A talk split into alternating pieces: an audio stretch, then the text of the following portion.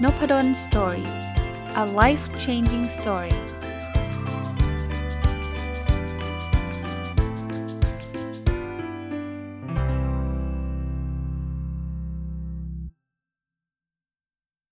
สวัสดีครับ ยินดีต้อนรับเข้าสู่นพดลสตอรี่พอดแคสต์นะครับ วันนี้อยากจะมาแชร์เรื่องราวที่มันไม่ได้อยู่ในหนังสือนะครับ แต่ว่าเป็นประสบการณ์ตรงนะคือคือคือชีวิตของอาจารย์ในมหาวิทยาลัย ผมจำได้ว่าในตอนก่อนๆนานมาแล้วเป็นเป็นนานแล้วแหละนะครับ เป็นปีๆแล้วละ่ะ ผมเคยเล่าชีวิตอาจารย์มหาลัยมาทีหนึ่งแต่ว่าคราวนี้เพลินเมื่อวันก่อนนะครับผมได้เขียนบทความบทความหนึ่งว่าเออผมเล่า มันเป็นวันครบรอบที่ผมทำงานในมหาวิทยาลัยธรรมศาสตร์มาครบ 19 ปีนะครับ ก็เลยมาเล่าว่าในความรู้สึกความประทับใจของผมเนี่ยมันมันมันมีอะไรบ้าง แล้วก็มีคนคอมเมนต์บอกอยากให้อาจารย์มาเล่าในพอดแคสต์ด้วย น่าจะมีประโยชน์กับหลาย ๆ คนนะครับ ผมก็ขออนุญาตถือโอกาสนี้มาเล่าให้ฟังกันแล้วกันนะครับเออผมแบ่งงานอาจารย์มหาวิทยาลัยหลัก ๆ มาเป็น 4 งานนะครับ ก่อนที่จะไปพูดถึงแต่ละงานต้องพูดออกตัวไปก่อนล่วงหน้าว่า 1 คือ นี่คือมุมประสบการณ์ของผมคนเดียวนะครับ มันอาจจะไม่ได้เป็นตัวแทนที่ดีของอาจารย์มหาวิทยาลัยทั้งประเทศไทยนะเพราะว่าในมุมของอาจารย์แต่ละคนอาจจะมีความแตกต่างกัน มหาวิทยาลัยแตกต่างกัน สาขาวิชาแตกต่างกันนะอาจารย์วิศวะก็อาจจะไม่เหมือนผมซึ่งผมสอนทางด้านการบริหารนะครับ ซึ่งอาจจะไม่เหมือนกับอาจารย์หมอ ซึ่งอาจจะไม่เหมือนกับอาจารย์สถาปัตย์มันมันมีความแตกต่างกันอยู่นะครับแล้วแล้วแล้วต่อให้เป็นอาจารย์ทางด้านบริหารธุรกิจเนี่ยอยู่ธรรมศาสตร์อยู่จุฬาอยู่แต่ละที่บางบางอันบางมุมก็อาจจะไม่ได้เหมือนกัน 100%เพราะฉะนั้นเนี่ยท่านฟังผมก็แค่เป็นตัวแทนของอาจารย์คนหนึ่งเท่านั้นเองนะครับแต่ว่า generally ก็คือโดยโดยโดยภาพรวมเนี่ยผมคิดว่ามันก็มาในทิศทางเดียวกันนะ ผมจะเริ่มเล่างานแต่ละงานที่ผมมีประสบการณ์19 ปี ซึ่งไม่ได้เยอะนะ มีคนหลายคนมีประสบการณ์มากกว่าผมเยอะแยะนะครับ ก็ก็ถือว่าเป็นเป็นหนึ่งในในประสบการณ์แล้วกัน งานแรกคืองานสอนครับ ผมเล่า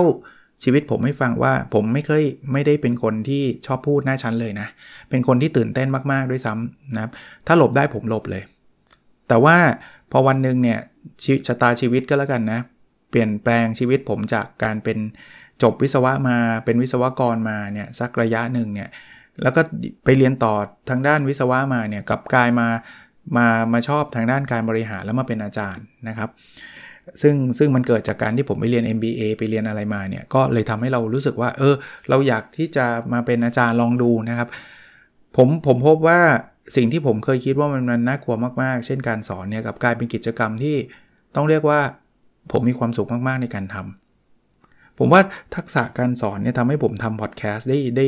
ได้ดีกว่าคนอื่นๆ ไม่ไม่ได้แปลว่าเก่งกว่าเขานะครับ แต่ว่าผมมีความมีข้อได้เปรียบคือผมสอนมาก่อน เพราะนั้นวิธีการพูดหรือเรียบเรียงเนี่ยมันอาจจะไม่ได้ไม่ได้ยากนักสำหรับผม แต่แต่แต่มากไปไปกว่านั้นนะจริง ๆ การสอนเนี่ยที่ผมบอกว่ามันเป็นกิจกรรมที่ผมรักแล้วก็ชอบมากๆเนี่ยเพราะว่ามันมันมันอิ่มเอมใจผมพูดแบบนี้แล้วกันนะ มันได้ถ่ายทอดความรู้ให้กับคนหลาย ๆ คนนะ โดยเฉพาะนักศึกษาปริญญาตรี เพราะว่าเขาคือรุ่นลูกผมเลยนะ ต้องต้องบอกแบบนี้ เราเราเห็นการเติบโตของคนคนหนึ่งอะ่ะ มันไม่มีอะไรน่าปลื้มใจกว่าการที่เราเห็นการเติบโต ผมไม่เคยบอกว่า โอ้ยเนี่ยเขาได้ดีเพราะผมไม่เคยพูดเลยแม้แต่คำเดียว ผมถ้าจะมีส่วนก็มีส่วนเล็กจิ๋วมากถึงแม้ว่า บทความที่ผมเขียนไปบทความนี้ผมมีลูกศิษย์เก่าๆกลับมาเขียนยาวเลย บอกขอบพระคุณอาจารย์อาจารย์ทำให้ชีวิต ผมดีขึ้นทำให้ชีวิตหนูดีขึ้น ขอบคุณมาด้วย ผมก็ขอบคุณทุกคนนะครับที่กุณาให้เกียรติผมขนาดนั้นนะครับแต่จริงๆ ผมแค่แค่แอบเห็นความสำเร็จของเขาผมก็มีความสุขละเห็นเขาตั้งแต่ตอนเด็ก ๆ เด็ก ๆ ก็คืออายุ 18-19 มาเรียนมหาวิทยาลัยนะจนกระทั่งเติบโตกลายเป็นผู้ใหญ่ แต่งงาน มีลูก เติบโตไปเป็นผู้บริหารไปเป็นเจ้าของสตาร์ทอัพเป็นอะไรเงี้ยคือถ้าใครเคยมีลูกจะเข้าใจครับว่าเราเห็นลูกเราเติบโตเราปลื้มยังไงอะคล้าย ๆ กันนะครับ ผมก็มีลูกผมก็เห็นลูกผมเติบโต ผมก็ปลื้มนะแต่นี่ผมก็มีลูกศิษย์อีกเยอะแยะเลยที่เห็นเขาเติบโตแล้วเราก็ปลื้มไปกับเขานะถึงแม้ว่าอย่างที่บอกผมบอกว่าไม่เคยเคลมว่าเติบโตมานี่เป็นเพราะผม แต่ว่าแค่เห็นเขาประสบความสำเร็จมันก็มีความสุขล้วงานสอนเป็นงานที่หนักไหมหนักครับ หนักเพราะว่ามันต้องใช้เวลาต้องใช้แรงเราไปแลกแน่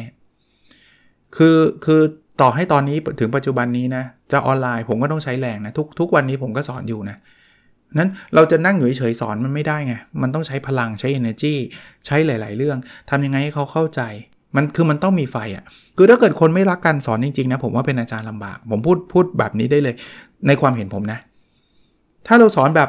เออแบบเบื่อจังเลยไม่อยากพูดเลยเนี่ย ผมคิดว่าคนฟังเขาเขาเขาก็ไม่อยากฟังนะแล้วการสอนมันก็ไม่ได้มีผลที่ดีสำหรับคนทั้งคนสอนและคนชวนคนเรียนนะครับเพราะนั้นงานสอนจะเป็นงานที่ใช้แรงเยอะใช้เวลาเยอะ แต่ว่าคุ้มค่ากับแรงและเวลา ไม่ได้พูดถึงเรื่องเงินอย่างเดียวนะครับ หลายๆ เรื่อง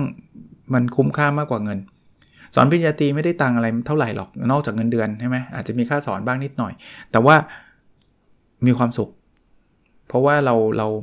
มันมีฟีลลิ่งของการแชร์ของการถ่ายทอดความรู้นะครับ งานที่ 2 คืองานวิจัยสำหรับอาจารย์หลาย ๆ ท่าน ข้อนี้อาจจะเป็นยาขมนะครับ คือไม่ชอบงานวิจัย ผมโชคดีเลยแหละ จริง ๆ ตอนผมว่าสมัครเป็นอาจารย์เนี่ย ผมพูดกับอาจารย์ที่รับสมัครผมนะว่าอาจารย์เขาถามว่าทำไมถึงอยากเป็นอาจารย์ เพราะว่า ผมไม่ได้เคยเป็นอาจารย์มาก่อนหรืออะไรเลยนะครับไม่เคยเป็นอาจารย์พิเศษพิเศษที่ไหนมาก่อนด้วย ผมก็บอกว่าผมชอบทำวิจัยนะชอบตั้งแต่ตอนเรียนปริญญาโทแล้วแต่ว่างานวิจัยเป็นงานที่ฟูลฟิลผมอีกงานหนึ่งผมผมโชคดีตรงที่ผมรักมันนะ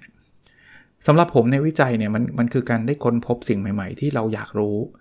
อาชีพอาจารย์มหาวิทยาลัยเนี่ยมีข้อดีอย่างหนึ่งคือเขาไม่ได้บังคับว่าเราต้องทำวิจัยเรื่องไหน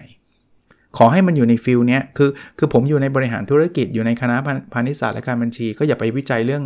เรื่องเรื่องวิศวะเคมีก็แล้วกันนะครับอย่าไปวิจัยเรื่องสถาปัตย์ก็แล้วกันมันมันมันออกนอกแนวไปหน่อย ซึ่งปกติเราก็ไม่ทำอยู่แล้วครับเพราะเราไม่ได้มีความเชี่ยวชาญเรื่องนั้นถูกไหมผมก็เลยทำวิจัยที่ที่เกี่ยวข้องกับบริหารธุรกิจ แต่ว่าเรื่องไหนก็ได้ ผมก็ผมผมชอบ OKR ผมจะทำ OKR ก็ทำสิ เพราะฉะนั้นงานวิจัยจะเป็นงานที่ ที่ผมรักอีกงานหนึ่งไม่แพ้งานสอนเลยด้วยซ้ำนะครับ ต้องบอกแบบนี้ไอ้ไองานวิจัยเนี่ยจะเป็นงานที่ยากกว่าสอนตรงที่มันไม่มีคอมมิชเมนต์ชัดเจน สอนเนี่ยวันอังคารเช้าต้องสอนคุณก็ต้องไปครับ ไม่เหนื่อยยังไงเบื่อเซ็งง่วง คุณก็ต้องสอนเพราะลูกศิษย์มารอกัน 40 คน 50 คนเนี่ยคุณไม่มาได้ไงอะคุณก็ต้องมาถูกปะเพราะนั้นทุกวันอังคารทุกวันพุธทุกวันพฤหัสทุกวันศุกร์แล้วแต่ตารางสอนเราเนี่ยเราต้องโผล่ไปสอนตลอด แต่มันจะเสร็จไง เพราะเราทำแต่ถ้าเป็นวิจัยที่มันไม่มีคอมมิชเมนต์นะ เอาไว้ว่างๆทำมันคือจะไม่ได้ทำเพราะว่าเราไม่เคยตั้งเวลาไว้ว่า9โมงถึงเที่ยง จะง่วงยังไงก็ต้องลุกขึ้นมาทำวิจัยใช่ไหมส่วนใหญ่เราจะไม่ทำยกเว้นวิจัยประเภทที่มันมี deadline ซึ่งมันไม่ทำมันก็จะถูกยึดเงินค่าวิจัยอะไรเงี้ย อันนี้ก็จะลุกขึ้นมาทำแต่แต่ผมก็อย่างที่ผมเรียนแล้วผมผม รักมันอยู่แล้ว เพราะนั้นเนี่ยว่างจากการสอนเมื่อไหร่ เช่นช่วงปิดเทอม ผมก็จะหยิบงานวิจัยขึ้นมาทำโน่นนี่นั่น มีโอกาสผมก็ขอทุน เพราะว่าการขอทุนมันมี deadline มีพอมี deadline เราก็จะทำถ้าไม่มีเราก็จะไม่ทำนะครับ งานงานที่ 2 ก็คือเอเรื่องงานวิจัยนะครับ งานที่ 3 ผมใช้คำว่าเป็นงานบริการทางวิชาการสู่สังคม งานนี้อาจจะมีความหลากหลายนิดนึงนะครับ แบ่งย่อย งานบริการงานให้บริการทางวิชาการสู่สังคมเนี่ยอย่างแรกก็คืองานเทรนนิ่งองค์กรภายนอกนะครับกึ่งกึ่งคล้ายสอน แต่ว่าสอนที่เมื่อกี้ผมพูดเนี่ยผมพูดถึงการสอนในในในมหาวิทยาลัย เช่น สอนนักศึกษาปริญญาตรีโทเอกนะครับมันอยู่ในหน้าที่ของอาจารย์อยู่แล้วนะครับแต่ว่าถ้าพูดถึงให้บริการทางด้านทางด้านการฝึกอบรมเนี่ยอันนี้อันนี้มันเป็น optional ระดับหนึ่งคือส่วนใหญ่เขาก็ไม่ได้บังคับว่าเราต้องทำไม่เหมือนสอนปริญญาตรี สอนปริญญาตรีเนี่ยคือคือ a must เลย คือเป็นอาจารย์เนี่ยต้องสอนนะครับต้องสอน แต่ว่าไอ้เรื่อง train เนี่ยจะ train ก็ได้ไม่ train ก็ได้ เอาตรงๆผมสำหรับ field ผมนะคือคนอื่นอาจจะถูกบังคับให้ train ก็ได้นะ แต่ว่า field ผมก็แล้วแต่นะครับเเด็กๆ ตอนเป็นอาจารย์เด็กๆ ค่อนข้างกลัวการไปสอนองค์กร เพราะว่าเรารู้สึกว่าเราหนุ่มเราจะเรียกว่า วัยวุฒิน้อยอะนะคุณวุฒิไม่ไม่อาจจะอาจจะมากกว่าเขาเพราะเราจบด็อกเตอร์ทั้งด้านนี้มา แต่ว่าความเป็นวัยวุฒิเนี่ยคือเราเด็กอะ่ะคนเรียนเนี่ยโหสี่สิบห้าสิบตอนนั้นเราอายุ 20 กว่า 30ผมเป็นอาจารย์ตอนนั้นเนี่ยก็ก็เก่งใจอะ่ะคือแบบไปพูดแล้วก็แบบเขาจะฟังเราว่าว่าเราเด็กกว่าเขาตั้ง 10 ปีอะไรเงี้ยอายุ 30 ไปสอนคนอายุ 50 อย่างเงี้ยแต่ว่าเอาเข้าจริงนะ ส่วนประประสบการณ์ส่วนตัวผมนะ เจอบ้างนะน้อยมาก แต่ว่าทุกทุกคนเนี่ยมีความเคารพในความรู้ของเรานะครับ น้อยมากที่จะมาป่วนผมเคยเจอไหมที่แบบอยู่ในองค์กรแล้วโดนป่วนมีบ้างนะมีบ้าง แต่มันมันนานๆจะมาทีแล้วอย่าไปคิดมากนะครับอย่าไปคิดมากมันก็คนมันมีความหลากหลายอะ่ะแต่โดยโดยทั่วไปเนี่ยเขาก็ appreciate ถ้าเราเตรียมตัวไปนะครับ แต่ว่าตอนนั้นนั้นตอนนั้นเนี่ยก็เรียกว่าเครียดเลย ถ้าต้องถูกไปบรรยายให้กับองค์กรภายนอกนะครับเพราะว่าการบรรยายให้องค์กรภายนอกเนี่ยเราต้องรู้จักองค์กรเขาระดับหนึ่งเราต้องมีความรู้ระดับหนึ่งสามารถตอบคำถามได้ระดับหนึ่งจะไม่เหมือนเด็กปริญญาตรีนะเด็กปริญญาตรีเขาไม่ค่อยถามเลยหรอก ถ้าถามเขาถามด้วยความไม่รู้จริง ๆ แต่ว่าองค์กรภายนอกเนี่ยตอนนั้นเราระวังตัวมากว่าเขาจะถามแบบลองภูมิเปล่าวะถามแบบ แกล้งเราเปล่าอะไรเงี้ย ซึ่งจริง ๆ ก็ไม่มีหรอกน้อยนะน้อยที่เขาจะมาลองภูมิหรือแกล้งอะเขาก็อยากรู้จริง ๆ เหมือนกันแหละนะครับ แต่พอเติบโตขึ้นมานะมาเป็นอาจารย์ตอนนี้จนถึงปัจจุบันนี้เนี่ยผมก็ชอบไม่แพ้กับสอนในมหาวิทยาลัยเลยนะ เพราะว่าการได้สอนกับองค์กรภายนอกเนี่ยมันมันได้สอนกับคนที่มีประสบการณ์ แล้วสิ่งที่เราสอนเขาเนี่ยเขาเอาไปปฏิบัติจริงทันที ไม่เหมือนกับเด็กปริญญาตรีบางทีเขามาเรียน เพราะว่ามัน ให้ครบหน่วยกิจ หรือว่าเป็นวิชาเลือกไม่รู้จะเลือกวิชาไหน หรือว่าวิชาบังคับยังไงหนูก็ต้องเรียนอยู่แล้ว เอาให้สอบให้ผ่านก็จบ แต่ว่าถ้าไปสอนองค์กรภายนอกเนี่ยคำถามแต่ละคำถามที่เป็นคำถามที่ practical มากคำถามคือฉันจะเอาไปใช้แล้วอะฉันใช้แล้วฉันเจอปัญหาแบบนี้อยู่ว่าไงอะซึ่งผมว่าเป็นคำถามที่ดีนะแล้วเดี๋ยวนี้ความกลัวว่าเดี๋ยวเขาจะมาลองภูมิหายไปหมดละเพราะว่าเราอยากตอบด้วยซ้ำอันอันเรียนตรงๆนะตอนนี้สอนองค์กรภายนอกเนี่ย ไม่อยากพูดด้วยซ้ำอยากตอบ อยากถามไม่ถามตอบกันเลยดีกว่า แต่ว่าจะไม่พูดเลยก็ไม่ได้อะเพราะว่าคนไทยส่วนใหญ่ก็ไม่ค่อยถามหรอกบอกให้ถามก็ไม่ค่อยถามหรอกนะงานให้บริการทางวิชาการสู่สังคมอันที่ 2 คืองานที่ปรึกษา เรียนให้ฟังว่าเป็นงานที่ผมชอบน้อยที่สุดในบรรดาที่เมื่อกี้พูดมานะสอนเด็กปริญญาตรีทำวิจัย ให้บริการทางวิชาการสู่สังคมผ่านการ training แล้วถ้าเทียบกับสามอันนี้ consult เนี่ยเป็นงานที่ผมชอบน้อยที่สุด ผมมีเหตุผล ผมไม่ได้บอกงาน consult ไม่ดีอาจารย์หลายท่านทำงานนี้ได้ดีมากแล้วเจ๋งมาก แต่ที่ผมชอบน้อยที่สุดเพราะว่ามันกินเวลาผมมากสุดเลยครับ เพราะเพราะผมเป็นคนแบบนี้ด้วยนะครับ คือถ้าเกิดผมรับงาน consult ที่ไหนผมจะทำเอง ผมไม่เคยไป subcontract ให้ใครทำแทนผมเลยแม้แต่ครั้งเดียว ถ้าบอกให้ให้ผมเป็นที่ปรึกษาผมต้องทำเองทำไมอาจารย์ไม่ไปจ้างเด็กปริญญาตรีโทเอก มาช่วยอาจารย์เป็นที่ปรึกษาอาจารย์ก็เป็นคนคอยดู เอาตรงๆนะ ผมไม่แน่ใจว่าถ้าเกิดผมไปสับคอนแทรคท่านอื่นแล้วอะท่านจะทำงานนั้นน่ะได้อย่างอย่างอย่างใจผมหรือเปล่าเอาแบบนี้ ตรงๆพูดแบบนี้เลย ผมอาจจะยังหาคนที่ไว้ใจร้อยเปอร์เซ็นต์แบบนั้นไม่ได้ก็ได้ ไม่ได้แปลว่าท่านไม่เก่งนะ ต้องบอกว่าทุกคนมีความเก่งแต่เราผมไม่ได้รู้จักใครขนาดที่ว่า เออท่านทำแล้วมันจะเหมือนผมทำอะแล้วคราวนี้ผมจะรู้สึกไม่ค่อยดี ถ้าเกิดงานมันมีคุณภาพน้อย คือคนทำเขาอาจจะมีแนวแนวทางของเขาสมมตินะผมผมมีเด็กปริญญาเอกคนนึงเนี่ยเขาไปผมผมให้คำปรึกษา แต่ผมไม่ได้ไปทำเองให้เด็กปริญญาเอกคนนี้ไปทำเขาก็อาจจะมีแนวทางของเขา ซึ่งมันอาจจะไม่ตรงกับผม คราวนี้ความเหนื่อยมันจะ double เลยนะ ที่เราจะต้องไปบังคับให้คนคนหนึ่งทำในสิ่งที่เราอยากให้เขาทำเพราะว่าเขาก็อาจจะไม่ได้เชื่อเรา หรือไปสับคอนแทคข้างนอกเนี่ยผมไม่เคยคิดเลยนะว่าว่าจะทำคราวนี้พอเรารวบมาทำเองความเหนื่อยก็บังเกิด เพราะอะไรเพราะว่าเวลาเราทำเองมันมันมันมันยากกว่าหรือเหนื่อยกว่า และกินเวลามากกว่า แล้วส่วนตัวอีกเหมือนกัน ผมก็จะไม่ใช่คนที่อ๋อช่วยๆไปให้มันจบๆจะได้ปิดโปรเจกต์ไปง่าย ๆ เร็วๆ ก็ไม่ได้อีก มันทำใจไม่ได้ไม่เคยไม่เคยอยากจะทำแบบนั้น เพราะฉะนั้นที่ผ่านมาในอดีตเนี่ยจึงเป็นคนที่มักจะปฏิเสธ งานที่ปรึกษาไม่ใช่ร้อยเปอร์เซ็นต์นะ ผมเคยทำแล้วก็เป็นอย่างที่ผมคาดเลย พอทำทีก็อ้วกแตกทีหนึ่งคือสอนเหนื่อยมาก วิจัยก็ทำอยู่เทรนนิ่งก็มีแล้วเจองานที่ปรึกษามานี่แบบโหจะกินเวลาไปครึ่งหนึ่งเลยได้มั้งครับ ของเวลาที่เรามีอยู่เราจะไปปล่อยคนอื่นทำก็ไม่ไม่ไม่ไม่สบายใจอะตรงๆ ไม่สบายใจ เราก็อยากที่จะทำเองสักพักก็ไม่ไหววะไม่ก็เลยไม่ค่อยรับ แต่พอมาระยะหลังอีกเหมือนกัน ผมเริ่มมีโมเดลต่างๆ ยังยังอะผมผมเล่าให้ฟังที่จริงๆ ผมก็เคยเล่าให้ฟังแล้วนะ อย่างไอ้ที่ปรึกษาทำ OKR เนี่ย เฮ้ยไหนๆคือคือที่ผมมารับทำเพราะว่าอะไร เพราะว่า1คือผมเสียดาย เพราะว่าหลายคนให้ผมไปบรรยงบรรยาย แล้วก็พอทำแล้วก็เดือนนึงก็เลิก 2 เดือนก็เลิกแล้วผมรู้สึกว่าแหมไม่น่าเลิกเลยว่าเราอยากจะให้เขาทำให้มันสำเร็จอะ่ะ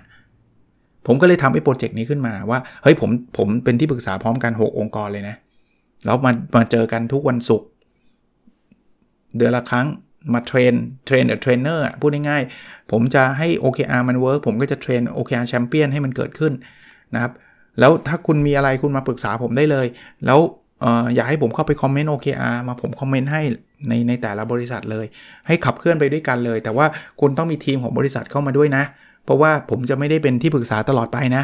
จบโปรเจกต์นี้แล้วคุณต้องบินได้เองอะ่ะคุณคุณ ทีมคุณนี่แหละ จะเป็นตัวผมที่อยู่ฝังอยู่ในองค์กรตลอดไป อารมณ์เป็นแบบนั้น ประสบการณ์ที่ผ่านมาก็รู้สึกดี เพราะว่าการที่เราได้เป็นที่ปรึกษาเนี่ยข้อข้อดีนะคือเราได้ใช้ความรู้เราอย่างเต็มที่แล้วมันทำให้เกิดประโยชน์โดยตรงเลยที่ปรึกษาเนี่ยหนึ่งคือเราสอนเรื่องนี้มาเราทำวิจัยเรื่องนี้มา ความรู้เราต้องมีอยู่แล้วเรื่องนี้ เรา train องค์กรภายนอกเรื่องนี้มาเยอะแยะ ความรู้ต้องมีอยู่แล้ว แต่คราวนี้มัน put into practice คือเอาความรู้พวกนี้มา apply ของจริง นี่คือนี่คือข้อดีมาก แล้วมันเห็นเอฟเฟกจริงจริงจังเลยว่าไอ้ที่เราวิจัยมาเนี่ยมันใช้จริงได้ไหม อะไรที่มันใช้ได้ใช้เลย เดี๋ยวนี้แบบผมผม connect ได้เลยว่าอ๋อที่ผมวิจัยเจอนี้ผมผมรีบไปให้คำปรึกษาเลยนะว่าเฮ้ยคุณทำแบบนี้ work คุณทำแบบนี้ไม่ work อาจารย์รู้ได้ไง ผมวิจัยมา ผมอ่านหนังสือมา ผมเจอมาไม่ใช่อ่านแค่อ่านหนังสือ ผมทำวิจัยกับมือมาด้วยซ้ำผลผลลัพธ์วิจัยมันบอกแบบนี้ลองไปทำดูดิแล้วพอเห็นมันทำแล้ว work เราก็ดีใจว่าเฮ้ยมัน work จริงว่ะ มันเหมือนมันเหมือนถ้าเป็นหมอนะมันเหมือนคิดยารักษาโรคได้แล้วรีบเอาไปให้คนไข้กินยานี้แล้วคนไข้หายอะ่ะอารมณ์แบบเดียวกันเป๊ะเลย เพราะนั้นงานให้บริการนักวิชาการสู่สังคม อันที่ 2 ที่ปรึกษาแต่ก่อนไม่ค่อยได้รับเลย เดี๋ยวนี้ก็รับแบบจำกัดนะ รับเป็นโปรเจกต์ใครมาผมให้ผมทำเดี่ยวๆผมมักจะปฏิเสธ เพราะว่าไม่มีเวลานะครับแต่ถ้าเป็นโปรเจกต์ก็จะเปิดเป็นแบชแบชเป็นรุ่นๆตอนนี้เป็นรุ่นที่ 2 แล้วนะครับ ก็ผ่านไปด้วยดีนะครับ งานสุดท้าย เมื่อกี้เราไล่งานนะสอนวงเล็บสอนในมหาวิทยาลัยนะครับวิจัยนะครับอันที่ 2 อันที่ 3 คือให้บริการทางวิชาการสู่สังคม อันสุดท้ายเป็นงานที่ผมมีความสามารถน้อยที่สุด แต่แต่ว่าเคยทำนะแต่ต้องบอกว่ามีความสามารถน้อยที่สุดแล้วไม่ชอบมากที่สุดในบรรดา 4 อันนี้ คืองานบริหารในมหาวิทยาลัยครับ ผมเคยผ่านตำแหน่งบริหารมา 3ตำแหน่ง มีบางตำแหน่งสั้นมาก เดี๋ยวจะเล่าให้ฟัง ตำแหน่งแรกคือตำแหน่ง รองผู้อำนวยการโครงการ MBA จริงๆ ก่อนหน้านั้นเคยเป็นเหมือนกับเหมือนกับผออทางด้านประกันคุณภาพอะไรสักอย่างเนี่ยนั้นตั้งแต่เข้ามาเป็นอาจารย์ใหม่ๆแล้วแต่ว่าตอนนั้นก็ทำอยู่แป๊บหนึ่งแล้วก็มีลูกน้องอยู่คนเดียวอะไรเงี้ยทำเรื่องประกันคุณภาพนะแล้วก็ต่อมาเป็นรองผออโครงการ MBA ก็ ก็บริหารจัดการโครงการ MBA นะ ผมจบ MBA มาตอนนั้นก็เป็นรองผออนะครับ เสร็จแล้วผมก็มาเป็นตำแหน่งที่3เนี่ยเป็นตำแหน่งที่ผมเป็นนานที่สุดก็คือหัวหน้าสาขาบริหารการปฏิบัติการ อันนี้ 3 ปีนานที่สุดแหล้วนะครับตำแหน่งที่ 4 เป็นตำแหน่งที่สูงที่สุด แต่ใช้เวลาสั้นที่สุดก็คืออรองอธิการบดีฝ่ายวิจัยของมหาลัยธรรมศาสตร์ แต่ว่าอยู่แป๊บเดียวเองนะครับ เล่าให้ฟังนิดเดียวว่ามาผมทำแล้ว ไม่ใช่ว่าไม่ทำแต่ว่าไม่ใช่มันไม่ไม่ใช่ตัวผมเลย เอางี้แล้วกัน ผมชื่นชมอาจารย์นะครับ ที่อาจารย์หลาย ๆ ท่านเนี่ยเป็นผู้บริหารที่เก่งมากนะครับ ต้องบอกว่าเก่งจนแบบอยากชมเลยอะว่าเออทำได้ไงแบบสุดยอด ผมว่าทักษะการเป็นผู้บริหาร เป็นทักษะอีกทักษะหนึ่งที่ที่มันไม่ได้ทุกคนเป็นได้อะผมผมขอบคุณ อาจารย์หลาย ๆ ท่านเลยนะครับ ที่กุณาให้เกียรติว่าเอออาจารย์นพดลอาจารย์มาเป็นจุดๆๆๆดีไหมขอบพระคุณที่ท่านให้เกียรตินะครับ แต่ว่าผมให้ผมช่วยในฐานะเป็นเป็นผู้สอนเป็นนักวิจัย หรือเป็นที่ปรึกษาเนี่ยผมช่วยได้ดีกว่าการเป็นผู้บริหารแน่ๆเอาผมไปเป็นผู้บริหารเนี่ยไม่เวิร์กหรอก ถึงแม้ว่าหลายคนจะบอกว่าโอ้ยแต่ผมมั่นใจอาจารย์ทำได้ ผมผมก็ขอบคุณความมั่นใจของท่าน แต่ว่าผมลองทำแล้ว แต่ว่ามันไม่ใช่ตัวตัวตนผมจริง ๆ ผมไม่รู้เป็นเพราะอะไรหลายงานที่ผ่านมาผมเคยรู้สึกไม่ชอบ แล้วพอทำแล้วมันก็กลับมาดี เช่นงานสอนที่ผมเล่าให้ฟัง เป็นคนตื่นเต้น ไม่กล้าพูดต่อหน้าสาธารณชน หลบเลี่ยงการ present แต่สอนแล้วมัน fulfill ตบจบตอบโจทย์วิจัยนี่ชอบตั้งแต่แรกอยู่แล้วนะครับ training องค์กรข้างนอกตอนแรกก็รู้สึกไม่ค่อยชอบ train แต่พอ train ไปแล้วก็ fulfill ก็โอเคก็ happy ดี ที่ปรึกษาตอนแรกก็มันกินเวลามากนู่นนี่นั่น พอหาโมเดลเจอก็ใช้ได้ แต่งานบริหารเนี่ยไม่ใช่ว่าไม่ไม่เคยลองนะครับ ลองแล้วไม่ใช่วะผมอาจจะเป็นคนที่ไม่ชอบประชุม ผมอาจจะเป็นคนที่ไม่รู้ดิผมผมผมไม่ค่อยชอบ กระบวนการหลาย ๆ อัน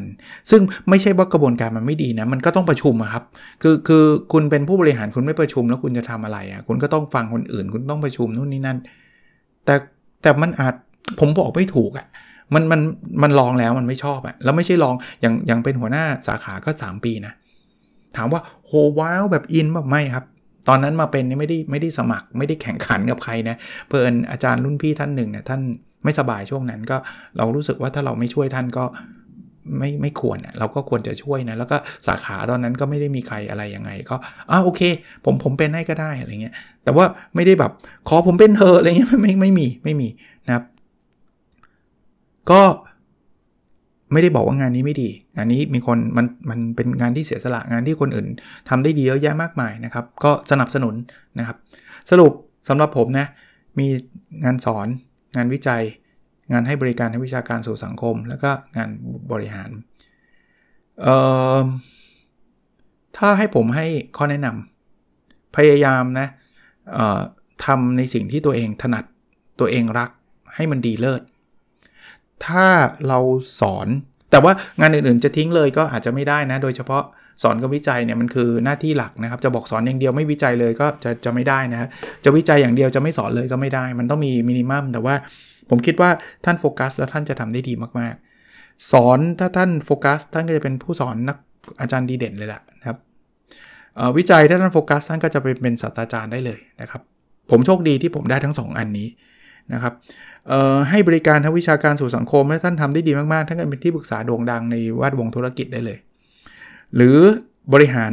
ถ้าท่านทำได้ดีมากๆ ท่านก็เป็นคณะบดีเป็นอธิการบดีเลยนะครับผมว่ามันมีทางเลือกหลากหลายนะครับอาชีพอาจารย์เนี่ยต้องอาศัยทักษะของการจัดการเวลาสูงมาก เวลาท่าน flexible แต่ความว่า flexible ของท่านเนี่ย ถ้าท่านไม่จัดการเวลาท่านเบิร์นเอาง่ายๆเลย ผมเคยมาแล้ว เคยตอนไหนตอนที่ผมเป็นผู้บริหารนี่แหละ เพราะว่าสอนก็ยังสอนเต็มที่วิจัยก็ทำเต็มเหนียว ให้บริการทางวิชาการสู่สังคมก็เอาทำเต็มหมด ทั้งเทรนนิ่งทั้งที่ปรึกษาแถมไปรับตำแหน่งบริหารเละเทะเลยครับเละเทะหมายถึงเวลานะครับเราไม่เวลากินข้าวที่ยังไม่ซึ่งซึ่งไม่ใช่ไม่ใช่แนวทางผมแน่นอน เพราะนั้นถ้าให้ผมตัดผมก็ต้องยอมรับว่า ผมไม่สามารถเป็นผู้บริหารได้ดีนะครับ ผมก็จะลดตรงนี้ลงนะครับ แล้วผมก็ไปโฟกัสในสิ่งที่ผมทำได้ดี เช่น สอนวิจัย หรือตอนนี้ก็เป็นที่ปรึกษานะครับ ก็เอาเป็นว่าเป็นการแลกเปลี่ยนแล้วกันนะครับ เออจะพยายามมีเซสชันแบบนี้มากขึ้นด้วย เพราะว่าหลังๆก็รู้ตัวเองนะ ว่าก็รีวิวแต่หนังสือนะ เพราะนั้นจริงๆไม่ไม่ทิ้งหรอกหนังสือยังไงรีวิวอยู่แล้วล่ะ เพราะว่าเป็นคนชอบอ่านหนังสือ แต่ก็อยากจะแวะมาเล่าประสบการณ์ แวะมาเล่าข้อคิดหรืออะไรแบบนี้บ้างนะครับ โอเค ประมาณนี้นะครับ แล้วเราพบกันในสดถัดไปนะครับ สวัสดีครับ